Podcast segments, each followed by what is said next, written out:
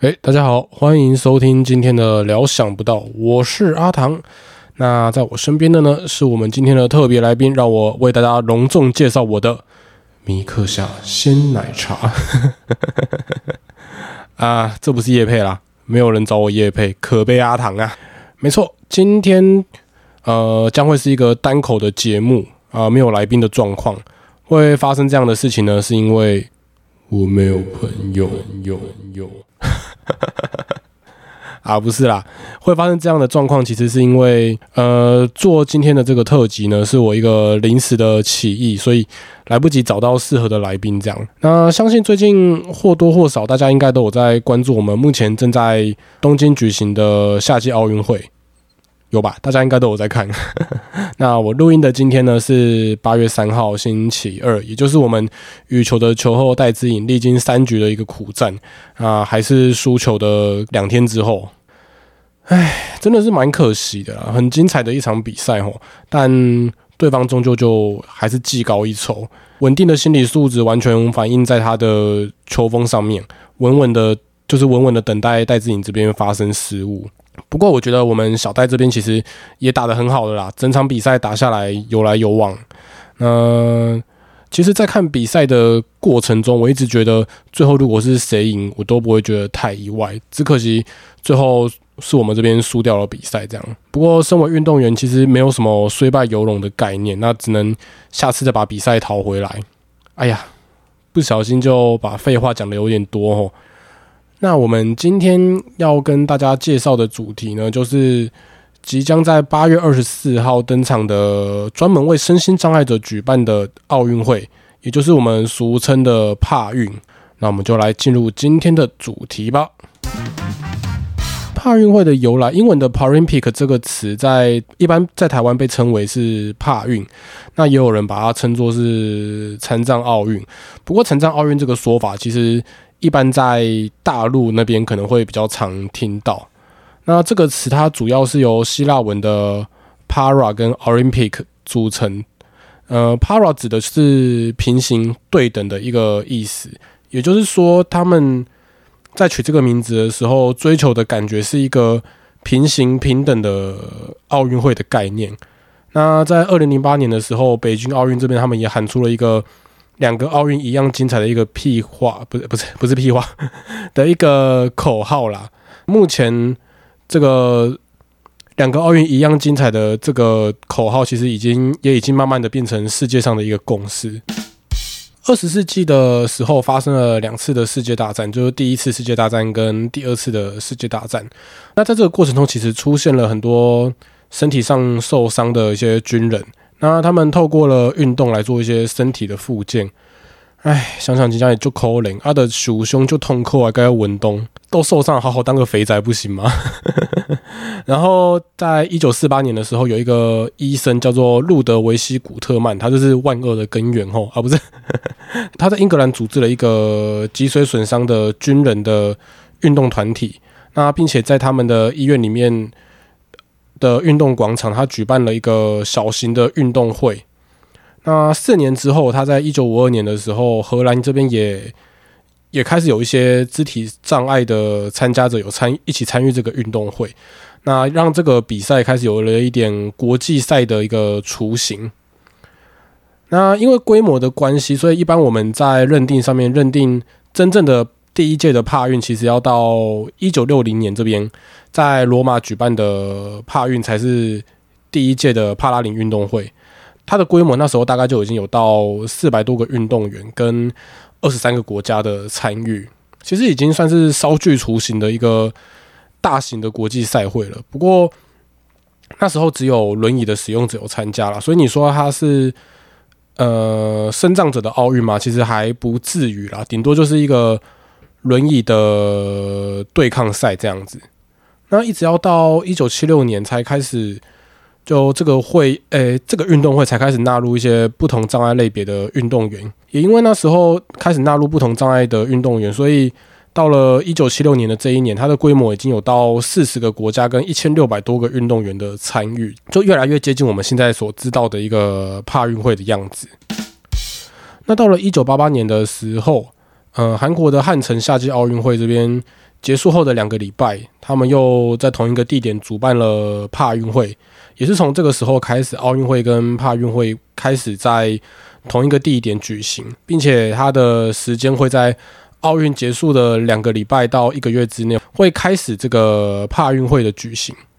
甚至到了两千年的时候，国际的奥林匹克委员会这边，他们也决议从零八年的北京奥运开始，帕运会所有的。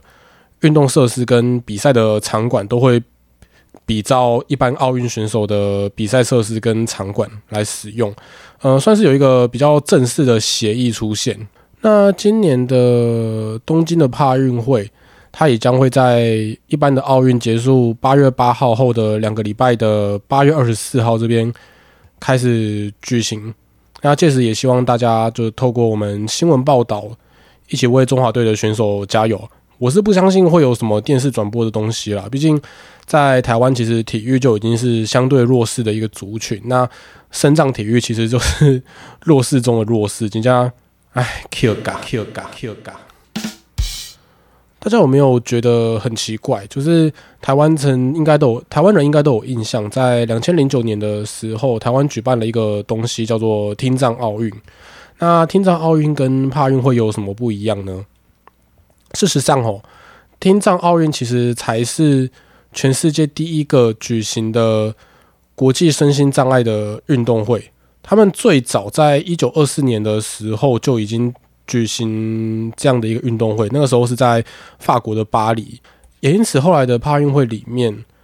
并没有把听觉障碍的部分合并到帕运的。障碍类别里面，但是除了听障以外，大概所有你可以想到的障碍类别，像是视障啊、脑性麻痹，还有智能障碍等等，都在帕运会里面就有属于自己的一些运动赛事可以参加。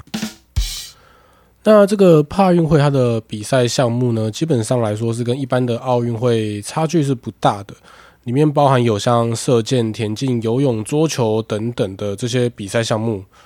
只是说这些比赛项目的话，会有一些特别的改变或是规定，例如像是视障的桌球比赛里面，他们就会使用装有铃铛的这个球来取代一般的球，并且在比赛中观众是不能发出声音，因为你会影响到呃视障者他听球的一个判断。那另外就是在规则上面也会有一些小差异，例如说像是蛙式跟蝶式的游泳比赛，在一般人的比赛规定里面。不管是游到对岸的转身，或是抵达终点的一个触墙，他们都是有规定说，你的双手必须要平行，也就是说，你不能一只手在上面，一只手在下面，你必须要两只手等高的碰到墙壁。但是在视障的比赛里面，这个部分就会稍微做一些放宽，就是他不会去抓你这个部分的犯规了。那提到这个视障的游泳比赛呢，一般人可能就会很好奇说，那我们是要怎么样知道什么时候要转身，什么时候抵达终点？在讲这个东西以前，必须先来跟大家聊另外一个事情，就是即便是一样视障者跟视障者自己的游泳比赛，我们都会在细分里面的比赛的等级。简单来讲，我们视障会分成 S 十一到 S 十三的三个等级。白话一点说啦，就是看得不清楚、看得很不清楚跟完全看不到 的这三个等级。那如果你是完全看不到的选手，在竞赛的规章里面，它会有强制性的一个规定，就是两边的岸边都必须要有一个教练员。那教练员他手上会有一根杆子。杆子上面会有一颗软软的球，教练必须用这个球去触碰选手的身体，让选手知道，呃，什么时候可以抵达，就是什么时候抵达终点了，那时或是什么时候要做转身的动作。那这个杆子跟这个球呢？如果说大家在一般在路上有看过视障者的话，就是我那个时候小时候的话，我们是用一个视障的白手杖，然后前面它装了一个。他前面装了一个乐乐棒球，就是那种软式的乐乐棒球，然后他就用这个东西去在比赛的时候碰我们的头，这样子。哦，还好那时候用的是乐乐乐乐棒球，如果他那个时候用真正的 棒球，应该就脑震荡了吧？那这个东西其实很有趣哦，就是像蛙式跟蝶式，他们的头部其实不是一直都浮在水面上的。所以教练必须要算准我们头抬起来的时间，用他的那个棒子去碰选手的头。我觉得整个画面看起来其实是超有趣的，很像那种打地鼠的感觉。有兴趣的话，我这边会在粉丝团分享一下我个人去年在国内比赛的一个影片给大家看啦。就去年很狗屎运的，在一场国内的比赛里面，刚好被一个专门做游泳报道的粉丝团“游泳多多”这边有拍到那时候比赛画面，那里面就有讲到我讲的这个，里面就会有拍到我刚才讲的这个打地鼠的一个转身的提醒动作。那除了这些大家所熟知的比赛项目以外，它有一些帕奥才有的比赛项目，例如说像是轮椅竞速哦，听起来有没有很有趣？就是一种赛车的感觉。那或是轮椅网球、轮椅篮球、轮椅击剑，那像盲人也有属于自己的一个盲人门球的比赛等等。那这些项目的话，有机会我想邀请来宾来跟大家做分享。对，应该可以找到一些在从事适应体育的朋友来上这个节目，跟大家介绍一下我刚才讲的这几项比赛。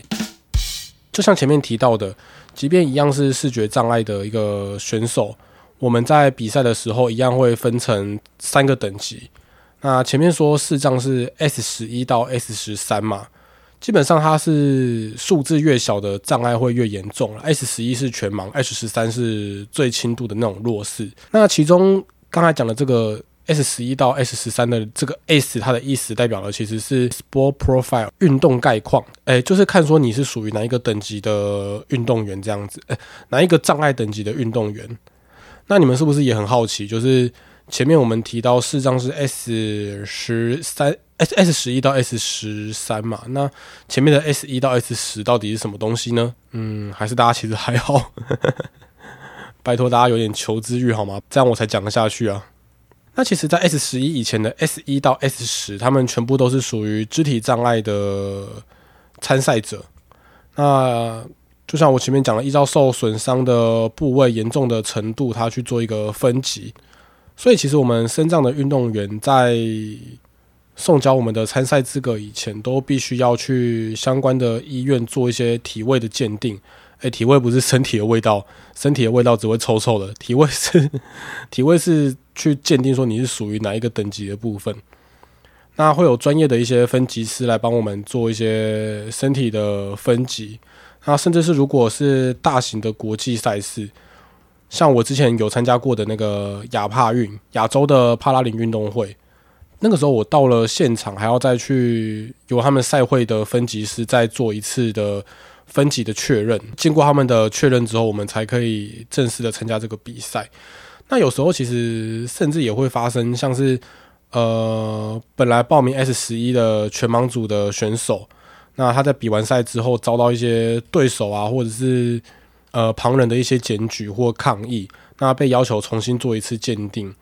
然后失去了比赛成绩的这样的状况，就是。他可能 S 十一嘛，那后来被判定他其实眼睛是看得到的，那就会失去他本来比赛的这个成绩。所以其实我觉得在比赛前由赛会这边再做一次确认是相对比较安全的一个状况。以前我有一次比赛的时候遇过一个很厉害的一个选手，然后。虽然那时候我是我是有赢下来了，但是那个选手后来被发现他我因为我自己是属于全盲组嘛，可是我讲的那个很厉害的选手，他后来被其他人看到说他在休息区里面自己诶看书啊干嘛的，这其实就非常明显他不是全盲的这个类别嘛。那他后来就遭到检举之后就被取消他那次的比赛成绩。其实是蛮可惜的，因为后来才知道他是第一次参加那个比赛，所以他对分级制度的确是有不认识的地方了。那就等于是白白下去跟我们游了那么多趟，这样，唉，想想真的很可怜啊！没有成绩还要这么累。诶，会有分级制度的产生，主要就是希望可以达成一个最大程度的公平性，因为。就算你一样是视障者来说，全盲跟弱视还有弱弱视，其实我们在学习的时候都会遇到不同的条件，或者在比赛的时候也会遇到一些不同的障碍。那我自己是全盲的游泳选手嘛，以前啦，那以前在训练的时候遇到的最大的障碍就是我一开始完全没有办法游直线，那没有办法游直线的情况就导致我的手一直被那个大家如果去游泳池的话，应该有看过那个泳池的水道跟水道之间不是会有一条那个塑胶的绳子嘛？我们一般叫它水道绳。那因为你看不到，所以你会一直去，你的身体会一直碰到那个水道线哦。我那个时候我的右手上面全部都是被水道线割出来的那个伤口。而且那个伤口真的很麻烦，因为你隔天还要下水，所以隔天下水就还会再割嘛。它变成说我每次下水前都会用一个防水的用一个防水的胶布去把伤口包住。可是在我练习的过程中，那个防水的胶布会一直被水道线一直割，一直割，所以导致我每天 导致我每天回家都要处理那个胶布跟我的伤口混在一起的那个状态。哦，那个真的超痛。这个状态我大概维持了有半年吧。哦。真的是不堪回首啊！其实生障运动会它一开始的推行就只是希望生障者可以有一个健康的身体以及心灵。那以我自己来说，事实上在开始参与游泳的生障的游泳比赛以前，我是一个对自己极度没有自信的人。我就觉得自己好像做什么事情都会比一般人差，那就是一个啊，我我怎么那么烂，就我就烂的一个概念啦。但是自从我开始参与游泳这个运动项目之后，我就开始慢慢的对自己产生了一些自信，呃，就是慢慢的膨胀。哎，不对，膨胀是我退役之后身材的身材的身材的部分。总之就是，我觉得在参加游泳运动的这个过程中，我自己是慢慢的培养出一些对自己的信心，不管是从呃比赛的成绩，或者是从一些旁人的鼓励上面获得的一些自信。都是对自己一个很大的成长啦。加上说，因为在游泳的训练过程中会接触到一些队友跟教练嘛，在跟他们相处的过程中，对我自己的人际啊，还有包含后续的一些社会化的状况，我觉得都是很好的、很好的一个经验。那所以说，如果我们的听众你是属于身障的部分，那也是属于对自己很没有自信的一个个性的话，我是真的蛮建议去找一个自己可以参与，然后自己也有兴趣的一个运动团队去加入。我相信，其实，在运动的过程中，或是在运动跟人的相处中，对自己都是一个很大的成长的机会。好，那我们今天的阿唐单口就先到这边做一个结束。如果喜欢我们的节目的话，帮我们做一个订阅分享。那如果你是使用，如果你是使用 Apple Podcast 系统的话，也希望给我们一个五星留言。那也千万不要忘记，从八月二十四号开始，跟我们一起帮。今年中华队的帕运会的选手一起加油鼓励。好，今天就到这边，谢谢大家，我们下次见，拜拜。